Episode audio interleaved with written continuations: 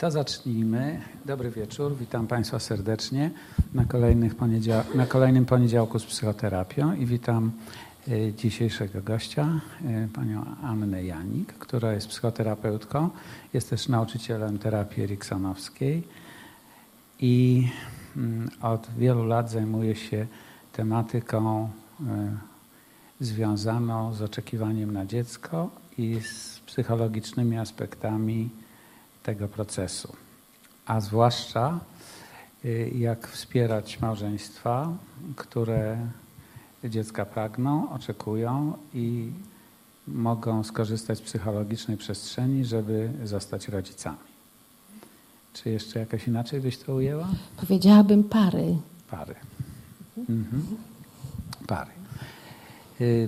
I chciałbym zacząć od tego, że mm, jak to się stało, że ty jako psycholog zajęłaś się właśnie tego typu e, pracą? No bo nie jest to taka oczywistość zarówno dla psychologa, jak i dla psychoterapeuty. Co właściwie cię skłoniło, żeby y, w pewien sposób się specjalizować w tym właśnie obszarze pracy?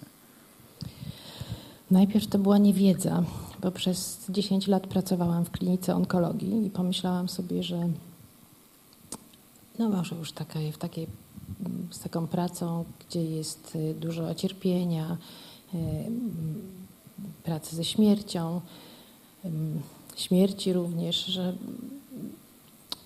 potrzebowałam zmiany. Tak bardziej w stronę życia, tak? No właśnie zaproponowano mi pracę w klinice leczenia niepłodności. Pomyślałam sobie, że to będzie fantastyczna praca, gdzie będzie dużo radości, spotkania z, mm, z tym oczekiwanym dzieckiem i będzie lekko. I jakież było moje zdziwienie, Że- wcale tak jak się było. tak? okazało, że jest wręcz przeciwnie. No ale to cię zaprosiło, ale co cię zatrzymało w tym miejscu? Chyba intymność y, pracy z parami, które czekają na dziecko, z osobami, które y, starają się o dziecko. Co, co masz na myśli mówiąc intymność? Że to jest bardzo delikatne i bardzo osobiste, bo y, nikt, jak pomyślisz, jak pomyślimy o parze, która zaprasza do życia dziecko, to to jest najbardziej intymny moment. Moment, o którym nikomu się nie mówi, który nie jest y, tematem rozmów, no to jest po prostu największa intymność. I myślę, że to jest to, co mnie uwiodło y, w, tej, w obszarze tej pracy. Hmm? Tak Intymność. towarzyszyć parze, tak towarzyszyć tym ludziom, żeby nie naruszać ich, jak najmniej naruszać ich granic o- intymności, żeby znaleźć takie miejsce, y, no, żeby stać się niewidzialnym jako terapeuta, Mhm. albo też, żeby rozumieć ich potrzebę intymności. Uszanować. Tak. Zresztą to bardzo widać w statystykach. Jest półtora miliona par w Polsce, które leczą niepłodność. Myślę, że już teraz więcej, bo to tam to chyba sprzed dwóch lat są dane. A trafia do terapii. No i gdyby tak faktycznie było, że osoby, które starają się o dziecko, korzystają z pomocy psychologa, to mielibyśmy wszyscy gabinety pełne tych osób. A tak nie jest. No czemu tak nie jest? No właśnie myślę, że dlatego, że te osoby chronią swoją intymność. Dlatego w Polsce, że nie ma takiej świadomości społecznej, że można się udać po pomoc, chociaż coraz częściej psycholodzy są zapraszani do pracy I, i terapeuci, tak? Terapeuci. I terapeuci. Psycholodzy jako terapeuci. Mhm. Albo jako osoby wspierające. Czyli mm, myślisz, że może takim hamującym czynnikiem jest taka obawa y, przed tym, że ta intymność zostanie naruszona, tak? Tak, że y, zapraszając dziecko do życia, y, włączane są różne osoby. Komentują to, są różne procedury, lekarz, m, biolog, genetyk, y, położna i że psycholog jest jeszcze tą jeszcze jedną osobą, którą, z którą się trzeba spotkać, że to jest czasami za dużo dla tych par. Mhm. Czyli, że mm, tak jak ty o tym mówisz, w takim niezwykle intymnym procesie, to kiedy pojawia się trudność, to i tak dużo osób w tę intymną przestrzeń wchodzi Tak. i być może to już jest tak dużo za dużo, a jedna. Tak. Hmm, Bo to nie jest tylko polski problem w, w, w Europie, w krajach, gdzie usługi pomocy psychologicznej y, są y, refundowane w ramach y, starania się o dziecko. Również w tych krajach 20-15% osób, które mogłyby skorzystać z takiej pomocy, korzysta tylko. A może to jest nie tylko niewiedza, ale też właściwie no, taka po prostu obawa, że poza utratą intymności jeszcze psychologicznej, y, no nic i żadna korzyść z tego by nie przyszła. No bo jakbym się miał dowiedzieć jeszcze do tego, że poza moją niemocą taką prokreacyjną, jeszcze mam jakiś feler psychologiczny, y, który za tym stoi, no to może już sobie nawet tego oszczędzę, czy jak? Na całe szczęście y, wszystkie badania to potwierdzają, że nie ma żadnych cech y, związanych z psychiką, z osobowością, które predystynują do niepłodności. Aha, czyli to nie jest Nie tak, ma. że Nie ma. jakieś cechy jest ma- Mhm. osobowości powodują, że człowiek nie może zostać matką czy ojcem, tak? Nie ma takich cech. Nie ma. Nie ma, to Czyli jest tego nie ma się co obawiać, że się Nie ma to się co obawiać. wyda, że ja mam jakiś taki typ osobowości, który... Nie ma się co obawiać. Aha. Może to jest właśnie potrzebna taka wiedza, że nie ma się czego obawiać. A jest druga strona, bo kiedy zbadano, jak bardzo obciążone są pary, które starają się o dziecko, to właściwie jest tylko Obciążone jedna psychologicznie, obciążone psychicznie. tak? Psychicznie, tak.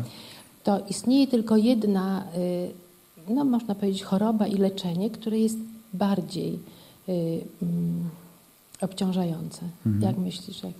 No to już powiedz lepiej, nie trzymam niepewności. Leczenie AIDS. Mhm.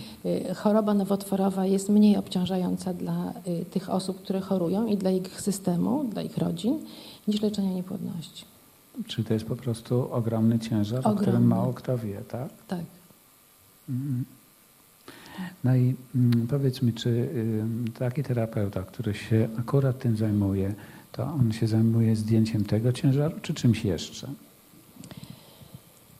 Myślę, że zajmuje się przede wszystkim zbudowaniem takiej przestrzeni, żeby jak przyjdzie do mnie para, żeby y, i powie to, co przeżywa, żeby poczuli się zrozumiani i poczuli się, że to jest wszystko ok, co przeżywają, że to nie jest nic nienaturalnego, dziwnego, nie jest, co, nie jest to coś, co podlega ocenie, że, że mają do tego prawo.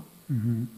To jest ten ciężar, o jakim mówiłaś, tak? Tak, Ale czy poza tym ciężarem, bo to można by powiedzieć tak, że jeżeli to jest tylko ten ciężar, to to, to tak jakby to była no, taka trochę działalność osłonowa, że no, Mhm. jest ciężar, a teraz to trzeba osłonić trochę, no bo procedury medyczne i tak dalej mają skutki uboczne, no to teraz wzywamy psychologa, żeby Mhm. trochę dał osłonę, tak jak jest czasem osłona w innych obszarach medycyny.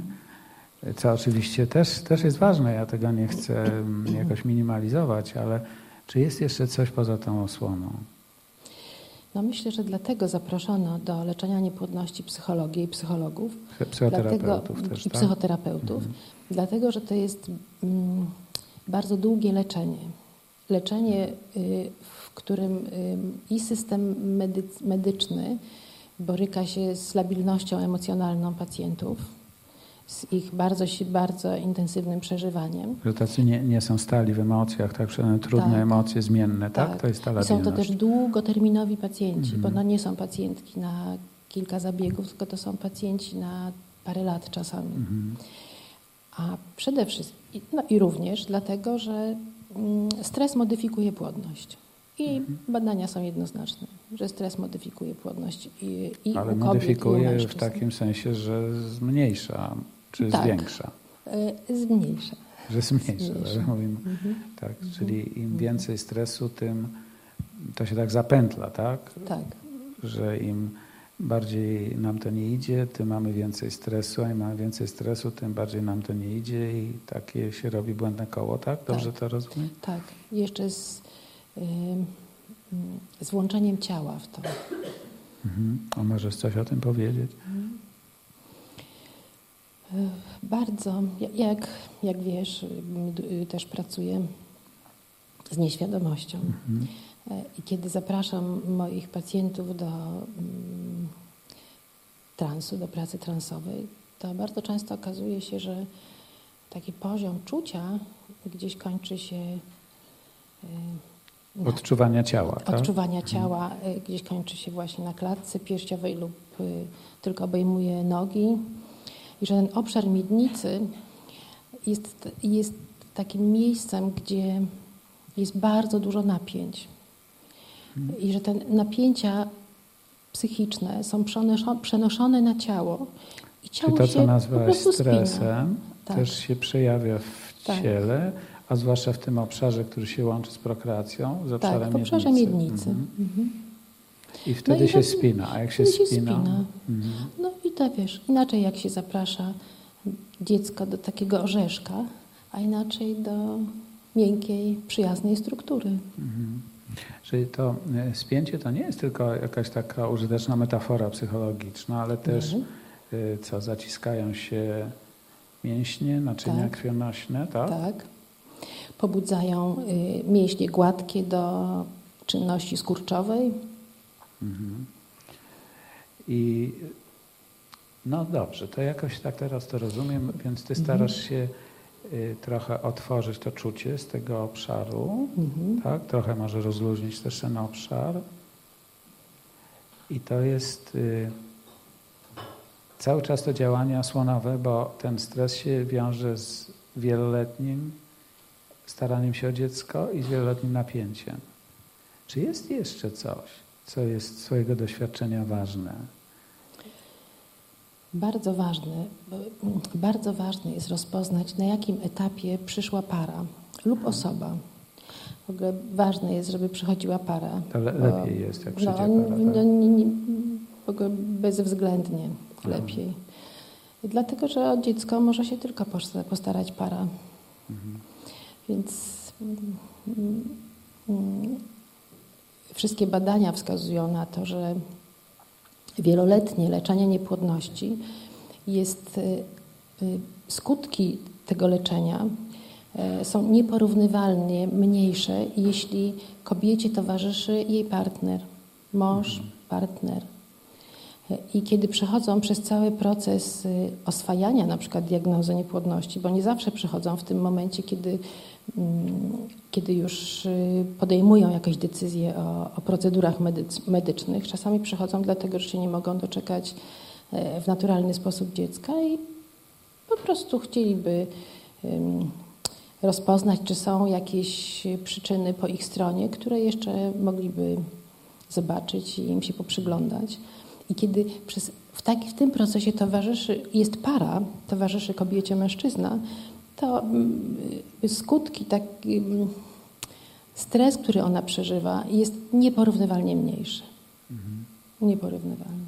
Więc bardzo ważne jest, żeby Ale też za, zaczęłaś mówić, to wydaje mi się ciekawy wątek, czy ważny, y, że w którym miejscu ta para przychodzi, tak? Czyli Tak. jakby y, można powiedzieć, to staranie, y, pragnienie dziecka ma kilka jakby etapów, czy Tak. y, i, i możesz coś o tym powiedzieć, jak to jest? No, myślę, że najpierw jest taki naturalny, że najpierw zdziwienie, y, że po kilku miesiącach, czasami niektóre pary po roku starań. y, mm, To też ważne, żeby wiedzieć, co to znaczy staranie o dziecko. Mhm. Mm, To jest regularne współżycie 3-4 razy w tygodniu pary. Co jest często, y, moje pacj- moi pacjenci są bardzo zdziwieni, że taka jest y, diagnoza, czy taka jest definicja y, starania o dziecko, że to jest ym, z taką częstotliwością starania. I i jest pierwszy ten etap, kiedy para po prostu stara się naturalnie o dziecko i jest zaskoczona, że nie, nie, nie, mogą się doczekać ciąży. Y, Zanim często, y, czasami zdarzają mi się pary, które przychodzą i jeszcze bez diagnozy medycznej. Zawsze, ale to zawsze staram się ich y, przekonać, żeby diagnoza medyczna była pierwsza przed pomocą psychologiczną czy przed psychoterapią. Mhm. Bo czasami się okazuje, że to jest po prostu niemożliwe ze strony mężczyzny albo kobiety, żeby doczekać się dziecka. Biologicznie po prostu niemożliwe, że jest to bezpłodność po którejś ze stron. Mhm. I wtedy kierowanie ich nadziei w stronę ich biologicznego dziecka jest po prostu nadużyciem. I też y, szukanie jakichś psychologicznych wymiarów tak, wtedy tak, tak. Y, jest po prostu bezprzedmiotowe. Tak. No dobrze. Więc, na pewno ich namawiam na diagnostykę. I w czasie okay. tej diagnostyki jest y, kilka etapów, które przechodzą ze sobą, gdzie ważne, żeby się rozumieli. Jak, żeby jedna osoba rozumiała drugą, jak ona przeżywa to, co się teraz dzieje. Czyli jak przeżywa mm, diagnostykę, jak przeżywa, co to znaczy ta diagnostyka, co to znaczy dla kobiety, co to znaczy dla mężczyzny, co, ich ty, co jest dla nich w tym trudnego. Jak, jakiego y, wsparcia od siebie potrzebują, jakiej mm, pomocy, czasami nawet zupełnie drobnej, banalnej potrzebują od siebie. I później, mm, jakie decyzje będą podejmowali, jeśli chodzi o y, wspomaganie rozrodu, bo mm, nie wszystkie pary decydują się na y, procedury związane ze wspomaganiem rozrodu. To się wiąże no, z ich światopoglądem, mm, z ich wiarą. Czasami się nie decydują na żadne, y, żadne mm, procedury wspomagające i kończą na diagnostyce. I ten etap, kiedy oni w porozumieniu ze sobą decydują o tym, kiedy zakończyć leczenie, czy mm, zaakceptować diagnozę niepłodności i zostać małżeństwem bezdzietnym, czy zaakceptować y, mm, diagnozę niepłodności, nie bezpłodności, niepłodności, czyli ograniczonej płodności i zdecydować się na leczenie, ale jakie? Czy to jest w zgodzie z tym, co czuje mężczyzna, co czuje kobieta, czy też skierować się w stronę adopcji? I w tym całym procesie, od, od momentu, kiedy dowiadują się, że e, nie mogą mieć tak łatwo swojego biologicznego dziecka, czyli od tego momentu, kiedy przeżywają szok diagnozy, aż po wszystkie etapy złość, szukanie winnego, smutek, często epizody depresyjne, aż do akceptacji.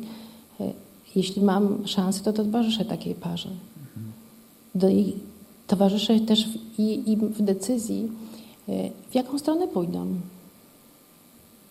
To jest bardzo ważne, żeby zostawić tę decyzję. Mhm. Że nie każda para lecząca niepłodność będzie podchodziła do y, technik wspomagania rozrodu. To jest też okej. Okay. Mhm.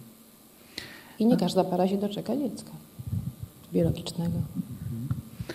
No dobrze, czyli y, czasami tak jak leczenie niepłodności trwa długo, tak czasami i Twój kontakt, rozumiem, też y, tak. Trwa długo, tak?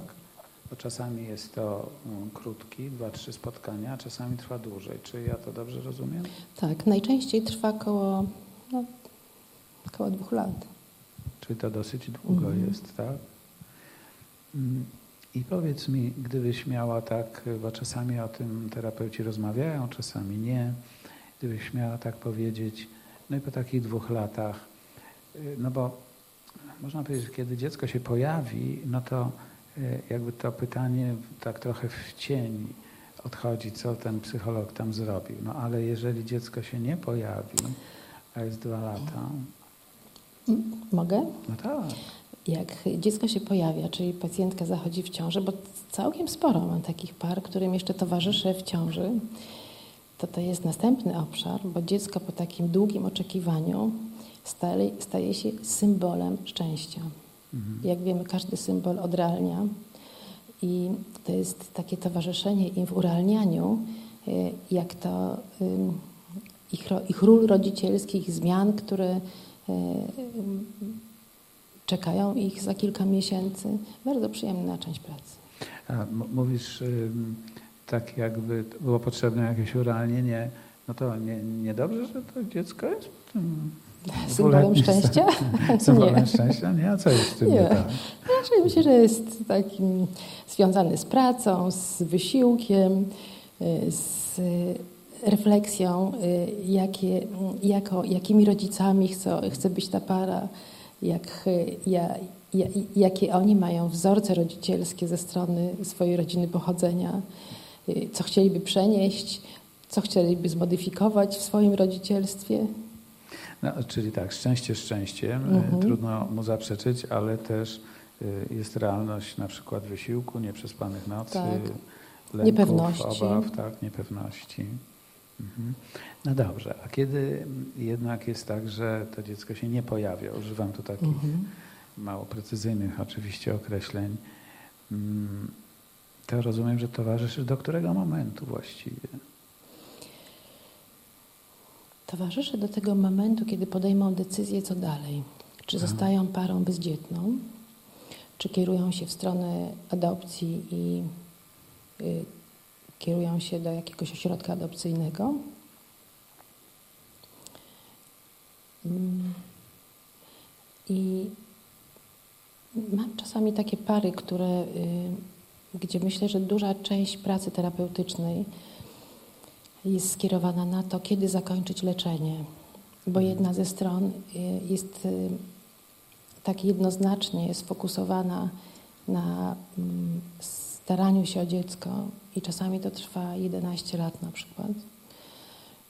Nie odpuszcza. Nie odpuszcza. Nie odpuszcza. Mhm. I mm, że, że to moje towarzyszenie jest też y, towarzyszeniem ich, im w tej decyzji, kiedy zakończyć. Mhm. Czyli przykład może być też tak, że jedna strona no, po prostu nie odpuszcza, a druga już no, jest tak wycieńczona tym wszystkim, tak mhm. zmęczona, tak mhm. wyczerpana, i, i, I wtedy jest pytanie, jak oni razem mogą tak? jakoś coś uzgodnić. Na czy oni poziomie. widzą siebie jeszcze w swoich, y, y, czy widzą swoje siły na to, czy, czy widzą tylko to pragnienie lub to rozczarowanie, mm -hmm. tak? Mm -hmm. Bo y, sądzę, że czasem bywa tak, że, bo ty mówisz, że albo para podejmie decyzję o tym, że jest parą bezdzietną, albo o adopcji, a mhm. czasem bywa też tak, że podejmie decyzję, że nie jest już parą. Czy... Czasami podejmie decyzję, że nie jest parą. Że nie jest parą. Dość często jest tak, że jedna z osób jest bardziej na coś gotowa niż druga. Aha. No i trochę musi poczekać. Ale w tym czekaniu pomaga bardzo zrozumienie. Mhm. Więc to jest też ten obszar, że jak zrozumieć tą osobę, która czeka. Mhm. No i jak zrozumieć? na przykład sięgać do takich y, y, zasobów rodzinnych. Mhm. No bo mm, oni czekają, każdy na coś czeka. Jak ta osoba, która y, powiedzmy, że mężczyzna nie jest gotowy na, jakąś, na jakąś, mm, jakieś działanie, na które gotowa już jest bardziej kobieta, no to jak to było w ich rodzinach, kiedy była różnica w takiej gotowości? Mhm. Czyli, że na przykład może się zdarzyło tak, że w tej rodzinie mężczyzny tak. też jakiś mężczyzna na coś dłużej czekał i że cierpliwość jest, mhm. jest też doświadczeniem z poprzednich pokoleń, czy tak? No i też, że być może teraz w tej obecnej parze cierpliwość też jest jakimś zasobem, z którego ta kobieta ma korzyści. Mhm. A powiedz mi jeszcze, bo tak się wydaje, być może jest to jakiś stereotyp, że bardziej kobieta przeżywa tego typu starania, a mężczyzna, no tak, jak to się czasem mówi, no, towarzyszy jej w tej niedoli, e, ale tak jakby jego to dotyczyło tak troszkę mniej, a tak naprawdę no to ona, on jej towarzyszy. Jak będzie jej towarzyszył, no to dobrze, jak nie będzie towarzyszył, to trochę gorzej, ale właściwie e, to... Mm, jakie jest Twoje doświadczenie w pracy z parami? marginalizowanie roli mężczyzny chyba doprowadziło do tego, że już od kilku lat mówi się o depresji poporodowej mężczyzn. Mhm. E, więc mm, myślę, że też koszty, które mężczyźni ponieśli, nie wiem, czy za taki tryb życia, czy, za, mm, czy w związku z, z napięciem, które, czy z szybkością życia, czy z zadaniami, które sobie stawiają, są równie wysokie, jak nie wyższe niż kobiety. Większość niepłodności jest w tej chwili po stronie mężczyzn, a nie kobiet. Mm. I chociażby to jest takim dowodem, że mężczyzn nie wolno pomijać, nie można pomijać, bo to Większość... Około 60% niepłodności jest po stronie mężczyzn. Ale mówisz o takich medycznych Parametrach medycznych, tak. Na przykład o jakości nasienia. Że gdyby przyjęto tą samą normę, która była w latach 80., to spełniałoby ją około 10% mężczyzn teraz. Czyli mimo, że obniżono normę, to i tak. Tak, tak. To właściwie jest, y, te 10% to jest dość druzgocąca informacja, tak? tak. A to by wynikało, że jeden na 10 mężczyzn młodych y, ma taką naturalną możliwość bezproblemowego zostania ojcem. Jak jego, jak jego ojciec. Mhm. Czyli 10% Mhm. szans, Mhm. jaki miał statystyczny ojciec Mhm. pokolenie wcześniej, tak? Dosyć jest to przerażająca statystyka. Dlatego nie można marginalizować mężczyzn, ani ich pomijać w tym myśleniu o niepłodności. No, powiedz jeszcze, a jak to jest, bo to właśnie wydaje się, że mm, to jest taki stereotyp, jak e, nie, nie, nie możemy mieć dzieci, to znaczy ty, ty kobieto idź się zbadaj, tak? Ja wiem, że medycyna już dawno od tego odeszła, ale mówię o takim potocznym rozumieniu, Tak. mm, jakby poczucie winy, czy poczucie niemocy, to Tak. jakby wydaje się, że łatwiej przyklei się do kobiety niż do mężczyzny. No tak, bo to kobieta zachodzi w ciąży. Bardzo dużo niepłodności męskich jest ukrywanych, szczególnie w małych miastach i na wsiach. To jest dyshonor być niepłodnym mężczyzną, bo jest to wiązane zupełnie niepotrzebnie ze sprawnością seksualną. I bardzo wiele niepłodności męskich jest ukrywanych. Byłam mm, kilkukrotnie świadkiem takich dramatycznych sytuacji, gdzie mm, kobieta była oskarżana y, przez na przykład teściów, a mężczyzna był całkowicie bezpłodny. Ale z lojal- Oskarżana o, o niemożność o niemożność y, zajścia w ciążę. Y, I ona z lojalności do swojego męża ukrywała to. Bardzo dużo niepłodności męskiej jest ukrywane. Myślę, że to jest też y, powód, dla którego jest tak mało par y, leczących niepłodność, że mężczyźni się tego wstydzą po prostu. I też, jednak kobiety bardziej o siebie dbają, częściej mówią o tym, czego potrzebują, co je boli, mężczyźni omijają to. no, to, to wiemy y, już skądinąd, że mężczyźni Mhm. mniej dbają o siebie, przez to krócej żyją. Przynajmniej statystyka jest, Mhm. że krócej żyją, a przypuszczenie, że trochę dlatego, że mniej dbają. Mhm. Mm, Ale mm, tu w tym wymiarze to y, ro- rozumiem, że y, y, je- jeżeli przychodzi już para do ciebie, to pewnie oznacza, że ten mężczyzna też w jakiś sposób już jest refleksyjny i dopuszcza taką myśl, że ta niemożność może być również po jego stronie lub wyłącznie po jego stronie, tak? Lub też jest mu tak trudno, że decyduje się na dopuszczenie jeszcze jednej osoby do, do tej wiedzy. Mhm. No, a je- jeszcze chciałem Cię zapytać o taką rzecz, no bo jesteś kobietą, przychodzą pary, mm, to jakieś ma znaczenie? y, Łatwiej jest pracować kobiecie z kobietą, czy też z parą? No bo to się wydaje, że Ty nie jesteś taka neutralna przez sam fakt, no, że, że jesteś kobietą. No, gdyby przychodziły takie pary do mnie, ja też bym był neutra- ne, nie neutralny, bo przez tylko w trochę inny sposób. To ma jakieś znaczenie, czy nie? Nie, nie wiem, ja, ja tak tego nie czuję. Bardzo, bardzo jakoś mam dużo uwagi też przy mężczyznach. I no zapewne, no, Nie, nie, ja nie chcę powiedzieć, że to jest dla kogoś zdecydowanie lepiej, tylko tak się zastanawiam, no jak słuchają czy oglądają nas mężczyźni czy kobiety, to czy to ma w ogóle znaczenie, jakiej płci jest ten terapeuta, który pomaga No w staraniu ma się o znaczenie. dziecko. I gdyby y, w tym obszarze pracowało więcej terapeutów mężczyzn, to być może również mężczyźni chętniej przychodziliby do takich terapeutów Ale mężczyzn. rozumiem, że to może mieć znaczenie tak na samym początku, bo w całej istocie tej pracy to to nie ma znaczenia Ja nie przecież. czuję, żeby to miało znaczenie.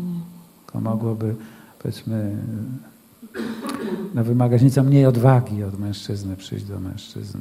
Ale tak w istocie to ważne, żeby to podjąć, a nie mm, no, szukać trochę takiej wymówki, że nie taka jest płeć Mhm. terapeuta, Mhm. albo może jest nie, nie taki, za młody, czy Mhm. za wysoki, za niski.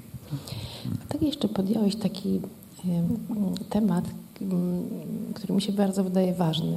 Mianowicie mówiłeś o różnych zachowaniach obwiniających siebie albo szukających winy w sobie, o takich wszystkich zachowaniach, my to nazywamy autoagresywnych, Mhm. czyli szukania winy w sobie, szukania winy w, nie wiem, w przeszłości, w swojej rodzinie pochodzenia. Mm, Albo w swoim jakimś zachowaniu, swoim rok zachowaniu. czy pięć lat Tak, wcześniej. Tak, tak? tak, tak, tak, że to jest też y, y, bardzo duży mm, no, taki mm, temat, którym się zajmujemy, żeby siebie zwolnić z tego Czy rozumiem, że to poczucie winy jest dodatkowym takim obciążającym. stresującym Mhm. elementem i tak jak każdy inny, ten Mhm. stresujący jeszcze y, no, pogarsza tylko sytuację. Jeszcze bardziej tak? spina.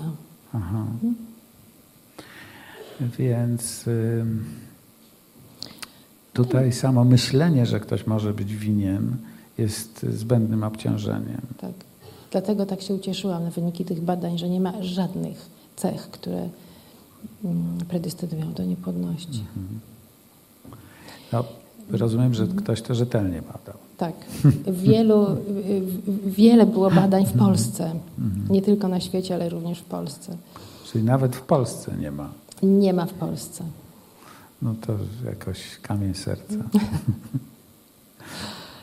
Mhm. Czyli nie ma takiej psychicznej urody, która by mówiła przy takim typie psychicznej urody to gorzej ci zostać ojcem, trudniej ci będzie Tak. lub matką, tak? Tak.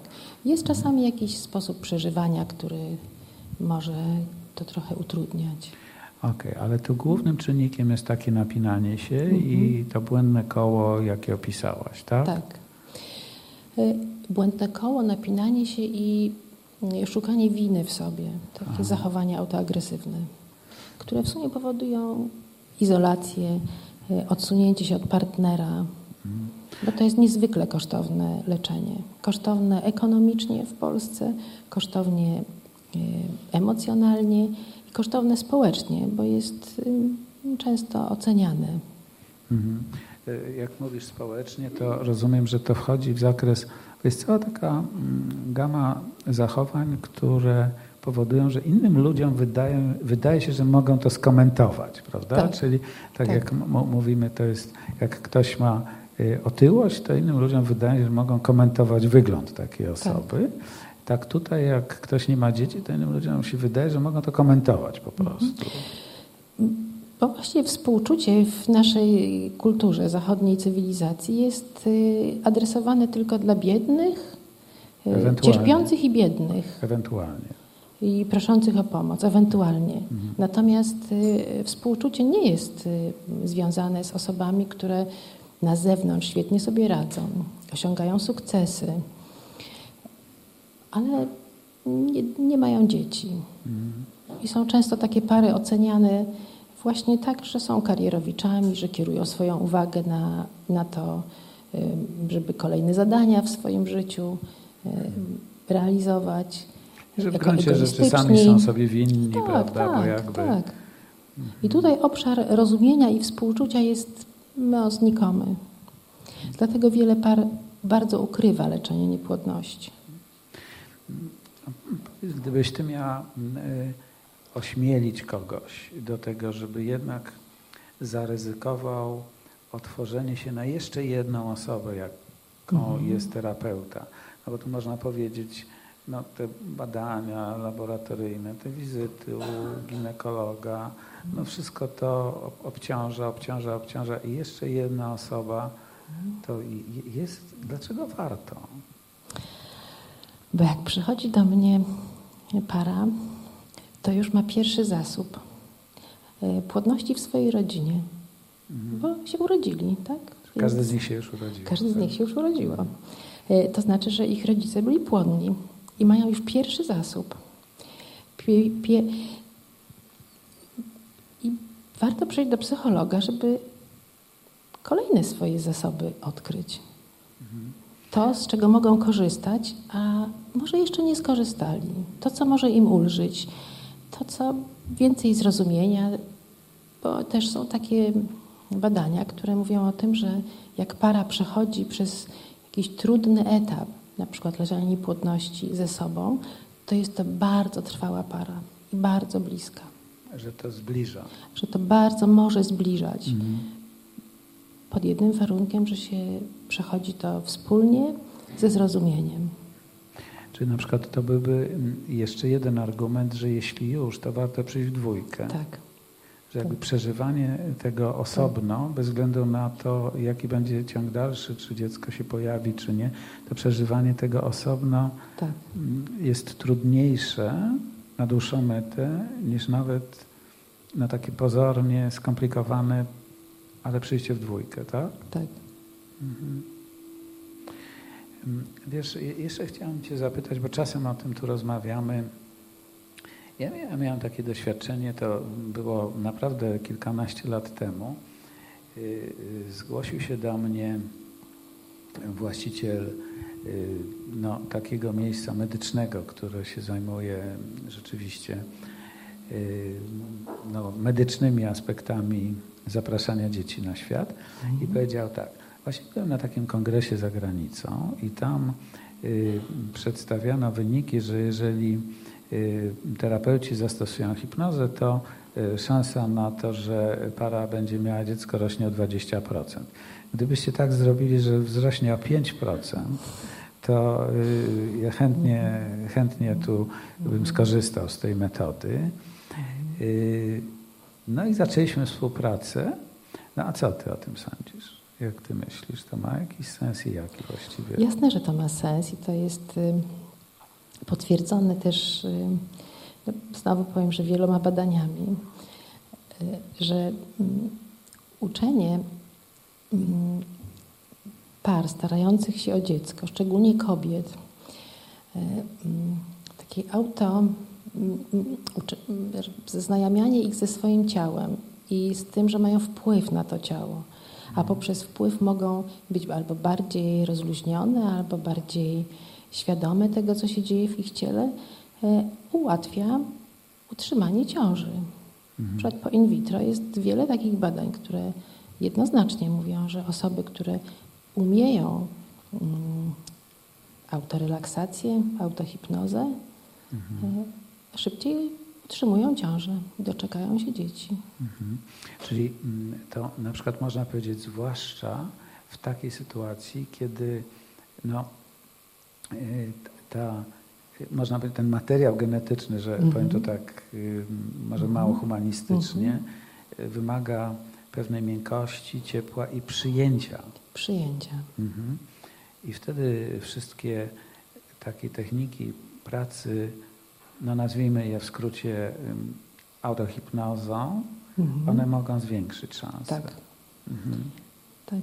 Szczególnie wtedy, kiedy y, ta kobieta nauczy się tego i sama umie rozróżniać swoje tego ciało. nauczyć, tak? Absolutnie. To jest Aha. właśnie cel przychodzenia do psychologa. Czyli Nie po to, żeby psycholog to robił, tylko po to, żeby w pewnym momencie y, pacjentka sama umiała to zrobić. Wszystko Aha. jedno, czy będzie w gabinecie u lekarza, czy właśnie będzie w czasie transferu, czy będzie po transferze, żeby umiała wpłynąć na swoje ciało tak, żeby ono bardziej przyjęło. żeby przyjęło i żeby Mhm. y, no, przyjęło dobrze, długotrwale. I się zaopiekowało. Tak, i się zaopiekowało. Mhm. No dobrze, czy jest jeszcze coś, zanim y, porozmawiamy z Państwem, czy jest jeszcze coś, co to mi się wydaje ważne w tym wszystkim, o czym nie rozmawialiśmy jeszcze? Bo mo, może y, za chwilę też Państwo nas zapytają, czy Ciebie zapytają o Twoje doświadczenia, ale może jeszcze warto o coś powiedzieć, tak Chyba bardzo ważne jest, żeby nie wiązać się takim zleceniem, e, że para przychodzi po to, żeby się doczekać dziecka, Mhm. bo to jest boskie zlecenie. Tak, czyli Nie żeby nie, psychologa. stawiać się w roli Pana Boga. Nie, Tak. żeby nie stawiać. To jest chyba to, chyba jeszcze to chciałam powiedzieć, że towarzyszyć, e, rozumieć, e, kontaktować z tym, co jeszcze jest możliwe, e, a co jest nie, nieużywane, e, uczyć wpływania na swoje ciało, być bliżej siebie, Czyli ale na pewno po- nie. pomóc parze znaleźć być może taki obszar, z którego jeszcze nie korzystała, Tak, albo trochę złagodzić te obciążenia, które przeszkadzają w korzystaniu Tak. w tym, co mają, ale nie, nie stawiać się w roli opatrzności i, i, i dobrego losu, tak? ani też złego, rzecz jasna. tak. No dobrze. To mm, mo- może jest, jest pora, żebyśmy też usłyszeli Państwa albo pytania, albo uwagi, albo komentarze, bo mm, też y, nie- ma chyba w Polsce zbyt wielu specjalistów, którzy mają tak wieloletnie doświadczenie. To nie jest praca mm, prosta i, i, i, łatwa, więc no, za, zachęcam. Tak, to może też do mikrofonu i Dzień dobry. Ja mam takie pytanie, czy y, jest taki moment w terapii, kiedy uznajesz ty jako psychoterapeutka parę za bezpłodną? E, To jest tylko taki moment, kiedy ta bezpłodność jest y, zdiagnozowana medycznie, kiedy nie ma ani jednego plemnika i kiedy nie ma komórki jajowej. No wtedy para jest bezpłodna. Znaczy ta osoba jest bezpłodna. E, Natomiast y, jeśli para przychodzi z taką niepłodnością idiopatyczną, czyli niezdiagnozowaną, e, czyli taka najtrudniejsza dla pary Czyli nie, nie, sytuacja. czyli nie wiadomo dlaczego. Tak Nie wiadomo dlaczego. Wiadomo, że jest y, skutek, Kobieta zdrowa, nie mężczyzna zdrowy, dlaczego. ale nie mogą się doczekać dziecka. I to jest, muszę powiedzieć, że najtrudniejsza sytuacja dla pary. Jakże często oni od, mogą odetchnąć, jak znajdą przyczynę, ale dość często zdarza się, że to jest 20% niepłodności, że nie ma takiej, nie nie jest znajdowana taka przyczyna. Ale na pewno bym nie powiedziała, że para jest bezpłodna. Para po prostu no, nie może się doczekać dziecka. Tak było zawsze, już w czasach biblijnych o niepłodności. Y, No, bo można powiedzieć, że ta mm, idiopatyczność jako diagnoza, ona jest w całej medycynie. No jak już nie, Tak. nie, nie wiemy co, no to pewnie idiopatyczne. No i teraz albo jest tak, że specjalista wierzy, że co prawda my przy dzisiejszym stanie wiedzy nie jesteśmy znaleźć przyczyn, albo też, no i kiedyś jak rozwój nauki pójdzie dalej, to znajdziemy te wszystkie przyczyny, albo też mówię, no ale być może ta przyczyna leży w psychice i to nie będziemy w stanie poszukać i znaleźć odpowiedzi biologiczne, i- no i tam na każdym innym poziomie. No, ale to jest zupełnie inna ja dyskusja. tak, inna dyskusja, bo Tak. czasami faktycznie coś się dopełni i para doczeka się dziecka. Ale nie miałabym odwagi powiedzieć co. Y, Ale to jest, y, bo to było pół pytania, czy już całe? Ja mam kilka pytań.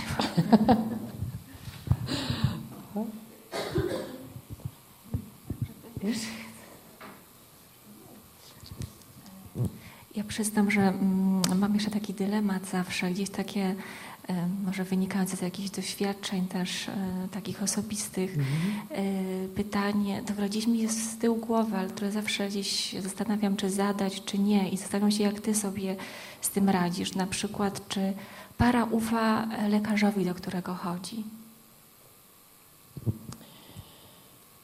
I, i możesz sprecyzować, czy para, która wybiera lekarza, ma do niego zaufanie? Tak, czy ma do niego zaufanie?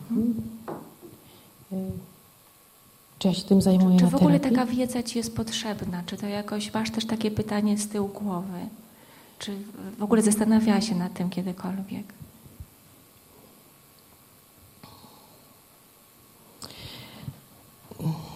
No, wiesz, tak zaskoczyłaś mnie tym pytaniem, bo no, nie, nie zajmuję się tym.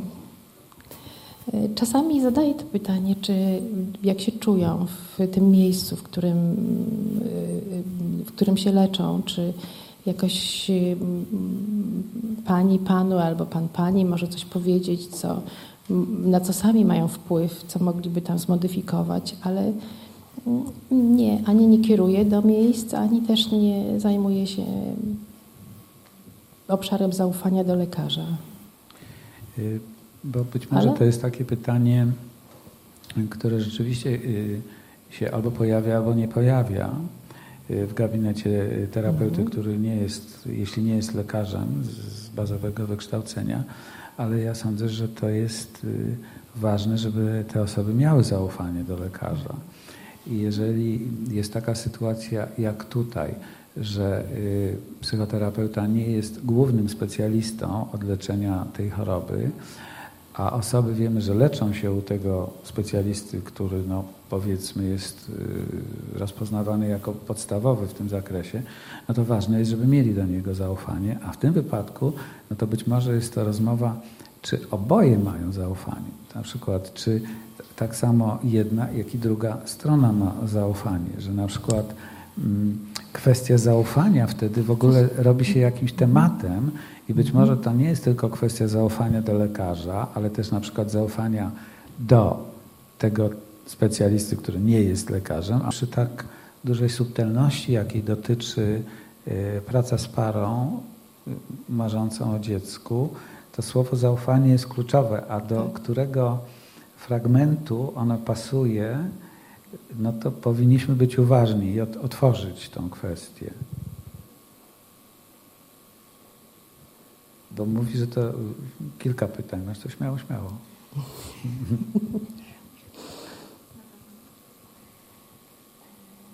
Mam jeszcze takie, takie, jestem ciekawa, jak to u Ciebie wygląda, bo oczywiście to, co powiedziałeś, że jest duża taka presja na to, żeby być w ciąży, czy wypada być w ciąży.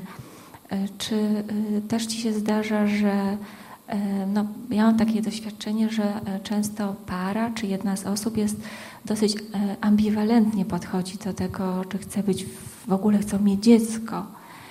E, I E, Też tak myślę, że no zwyczajnie jest e, trudno społecznie, jakoś społeczeństwo nie akceptuje tego, że para może zwyczajnie nie chcieć dziecka. I czy y, jakoś ym, ym, jakbyś opisała, który to, po czym ty mm, jak, jak, no, mm, poznajesz, że to jest jednak, y, no chodzi o to, że para po prostu potrzebuje wsparcia w tym, że no, chce być właśnie bezdzietna. Tak. Y, Około 5% par y, nie decyduje się na bycie rodzicami. Y, Takie pary zawsze były, są i zawsze będą. Mhm.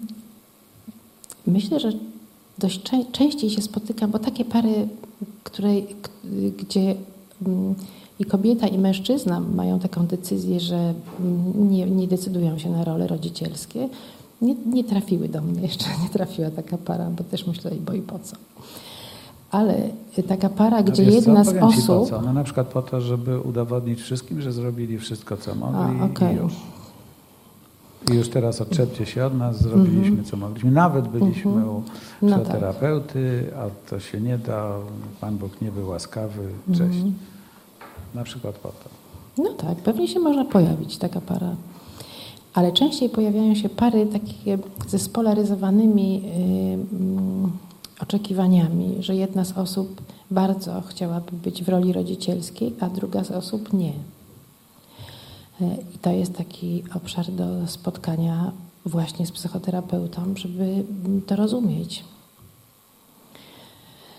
Y, A już wynik tego mm, na zawsze pół kroku za pacjentem, czyli wynik nie wiem, mm, jaką decyzję, decyzję podejmą. Można powiedzieć, to jest y, para niesymetryczna, Tak. na pewno w tym obszarze jest tym obszarze. Nie, niesymetryczna. Tak. I, y, I tu scenariuszy jest kilka, ale rzeczywiście jest to no, no jakiś zakręt w, tym, w tej Tak. rodzinie.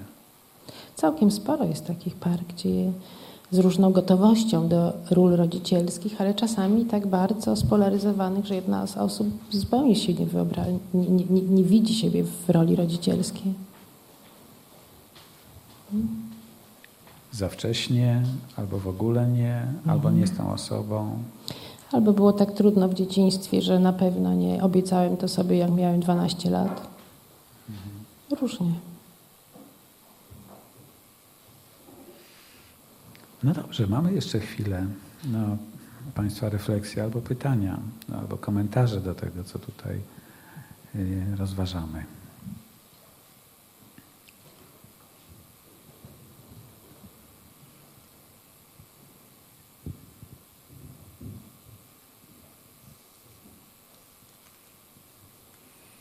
Jeśli nie ma pytań, to będziemy powoli kończyć. Chyba, że jeszcze się rozejrzyjmy. Chciałabyś jakoś to podsumować, czy zamknąć, do, do, domknąć? Tak? To może do mikrofonu też poprosimy. Y, bo było tu powiedziane, że jest mało specjalistów y, zajmujących się niepłodnością par. Y, jeśli chodzi o terapeutów. Jeśli chodzi o, oczywiście, jeśli chodzi o terapeutów. Dlaczego?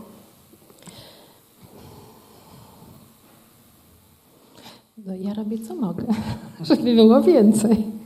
A dlaczego jest mało? To znaczy, Być może ja, ja to trudno mi odpowiedzieć na to, dlaczego. Ja, ja spróbuję na to odpowiedzieć, bo y, to jest trochę tak, że po pierwsze kształcenie mm, w zawodzie psychoterapeuty trwa długo, y, trwa wiele lat po studiach. Y, tutaj jest wymagane też kształcenie w zakresie terapii par, które jest z reguły następnym stopniem po tym, jak terapeuta nauczy się pracować indywidualnie z osobami to jeżeli chce pracować z parami, to musi się tego nauczyć. To nie jest, y, tak powiem, dar niebios. Człowiek się z tym nie rodzi, musi tego nauczyć, co z reguły też zajmuje trochę czasu. No a później, mm, czyli już samo kształcenie podyplomowe, ono musi trwać wiele lat, a jednocześnie jest to obszar, mm, który, mm, tak sądzę, zmusza terapeutę, który się tym zajmuje, do no, konfrontacji z takim własnym obszarem tak, rodzicielskim, y, czy tak jak przed chwilą tu powiedzieliśmy, no, musi się uporać z pokusą omnipotencji i, i, i boskości, że ma wpływ na to, czy dziecko przyjdzie na świat, czy nie, bo nie mhm. ma jako terapeuta ale też musi się uporać z kolei z niemocą, czyli z drugą stroną tej omnipotencji. Też z własnymi przekonaniami na ten temat, z własnymi postawami, z otwartością y, na, nie wiem, towarzyszenie osób, osobom w technikach wspomagania rozrodu. Nie, no, nie każdy Także, chce, chce tym pracować. Także jest to nie każdy ma taką otwartość. Wieloletnie kształcenie po, po ukończeniu studiów i mm, Pewnie dlatego. Czy to tak? Tak, dziękuję. Tak. Dziękuję. Mhm.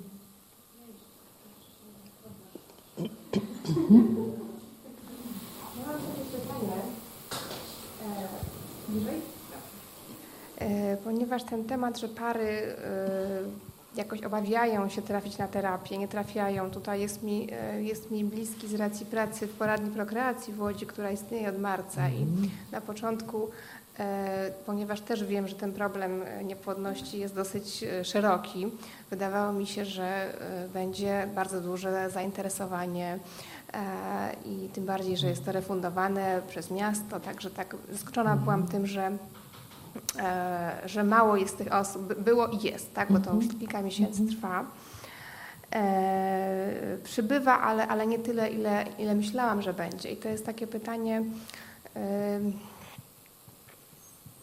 jakie doświadczenie masz, jakby co e, sprawia, że te osoby się decydują, czy jak do nich, nie wiem, dotrzeć, bo, bo, bo wiem, że mm, zapotrzebowanie jakieś jest, tak? tylko nie ma jakiejś gotowości. Tak, tak to rozumiem, tak? w taki sposób. I, i, i czy jest jakby coś po, y, po naszej stronie być może, czy y, co można zrobić? Po stronie specjalistów. Tak, tak, tak. Co można by zrobić, żeby jakoś y, to trochę zwiększyć tą, to zainteresowanie, czy też, nie wiem, jak to w ogóle, jaki kontekst jest tego trafiania też? Czy oni trafiają od, od lekarzy ginekologów na przykład? Czy dość, jak, dość często trafiają od lekarzy, mhm. y, u których się leczą lub też z polecenia. par, które korzystały z pomocy Mhm. psychologicznej albo u mnie, albo kogoś innego. Mhm. I właściwie to są te dwa kanały, które mi trafiają. No, mm, mam nadzieję, że mm, taką choćby skromną, że, że te rozmowy nasze tutaj y, otwierają też y, szersze pole na taką refleksję, do czego może się psychoterapeuta przydać, że na przykład również do tego. I tutaj no,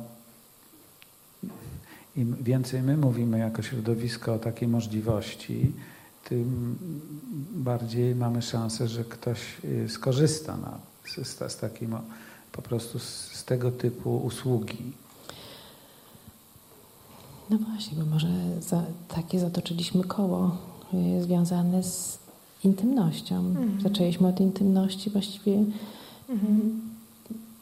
tak kończymy, że to jest tak intymne mm, spotkanie, kiedy się zaprasza dziecko do życia, że jest niechęć przed zapraszaniem kolejnej osoby.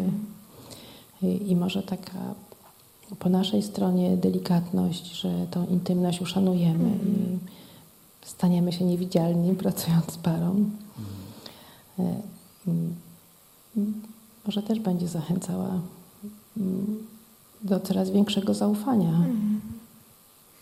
Y, Jeszcze z tą niewidzialnością to mm, jakoś tak rozumiem, że tutaj terapeuta powinien stać się niewidzialny po to, żeby y, każda z tych osób, które dziecko zaprasza, stała się bardziej widzialna dla partnera i dla samej, samego siebie. I żeby wpływ był między nimi, Mhm. a nie ze strony terapeuty. Czyli mo- można powiedzieć, że terapeuta staje się niewidzialny, ale y, stara się, żeby ta para dla siebie była coraz bardziej widzialna i w tej przestrzeni pojawi się być może wtedy y, przestrzeń dla dziecka, Mhm. ale dziecka y, pomiędzy tą kobietą i tą, tym mężczyzną. Tak? To jakoś można I by tam nie ma powiedzieć, terapeuty. Tak, jest. Mhm. Tak. Czyli na pewno tu terapeuta nie jest żadnym akuszerem tego wszystkiego. Szczęśliwie. tak. I w takim Tak. razie, Aniu, no, ba- bardzo Ci dziękuję, a y, Państwa zapraszam. Y, Będziemy mieć kolejne spotkanie 20 listopada i bardzo dziękuję za ten wieczór. Bardzo Ci Bardzo Aniu, dziękuję. Bardzo dziękuję.